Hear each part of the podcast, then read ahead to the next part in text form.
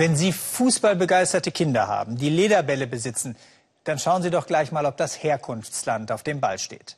Sollte es Indien sein, so hat diesen Ball vielleicht Sophia genäht.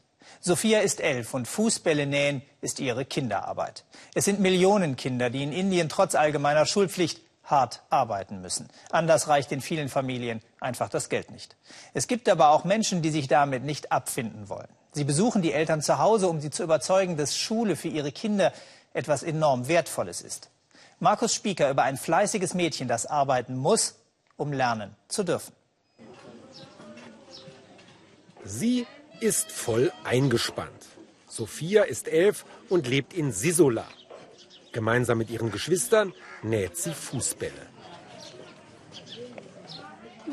Ich stehe jeden Morgen früh auf und fange an zu nähen. Ich schaffe zwei Bälle am Tag. Dafür bekomme ich 20 Rupien. Umgerechnet 30 Cent. So viel bekommt Sophia vom Auftraggeber, der die Bälle dann weiter vertreibt an große Firmen. Ich kriege das Material und flicke es zusammen. Manchmal verletze ich dabei meine Finger. Das tut echt weh. Aber das Geld wird dringend gebraucht. Sophia hat zehn Geschwister.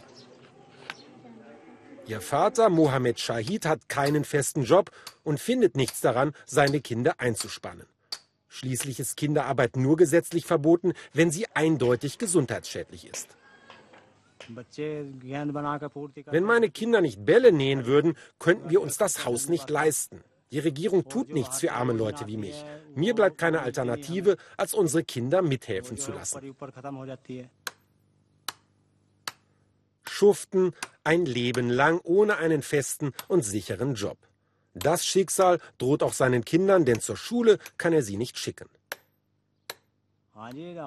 Jeder Vater ist natürlich stolz, wenn eins seiner Kinder Lehrer oder Arzt wird.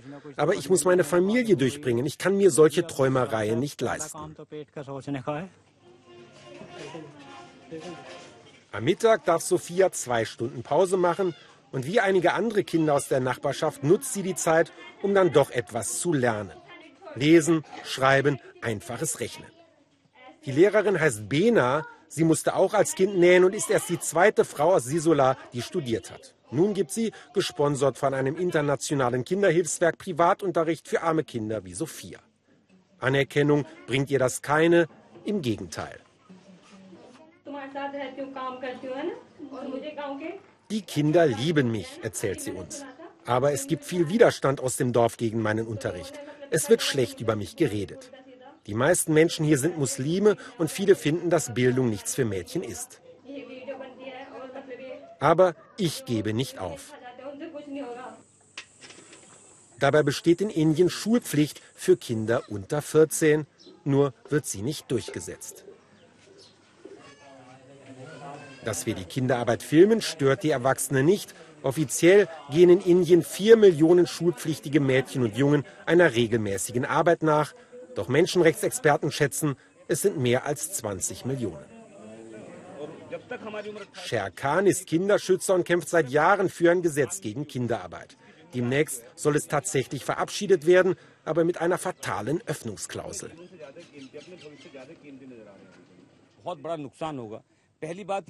Die Regierung will Kinderarbeit in Familienbetrieben nach wie vor erlauben. Aber die meiste Arbeit findet ja bereits jetzt in Familien statt. Das wird dann so bleiben mit staatlicher Genehmigung. Ich fürchte, die Kinderarbeit wird dann noch zunehmen. Sherkan wartet nicht auf Gesetze, er handelt. Als er von Sophia erfährt, besucht er ihren Vater. Schick deine Kinder zur Schule, das ist eine gesetzliche Pflicht. Der Vater scheint überrascht, wirklich? Klar, es gibt eine Schulpflicht. Ja, wenn das so ist, sagt der Vater, dann muss sie wohl zur Schule gehen. Und tatsächlich, er hält Wort. Ein paar Wochen später Sophias erster richtiger Schultag. Sie hat eine Schuluniform bekommen, jetzt holt sie ihre Bücher ab. Vom Schuldirektor Gaurav Singh persönlich, der noch eine Bitte hat. Sprich mit deinen Freundinnen und sag ihnen, dass auch sie zur Schule kommen sollen.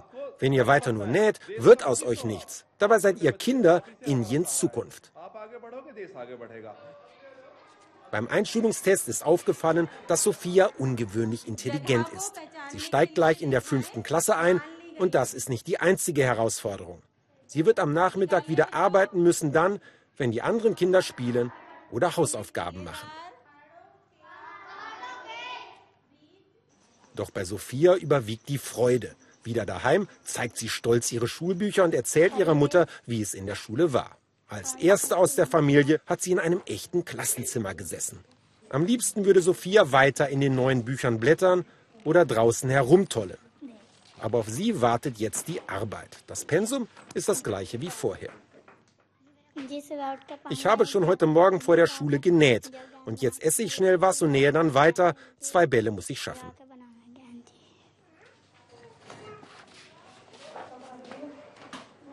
Bis spät in den Abend näht Sophia Bälle, die im Handel hundertmal so viel kosten, wie sie verdient. Wenn sie sich in die Finger sticht, verwischt sie die Spuren sorgfältig. Wer will schon Kinderblut an Fußbällen?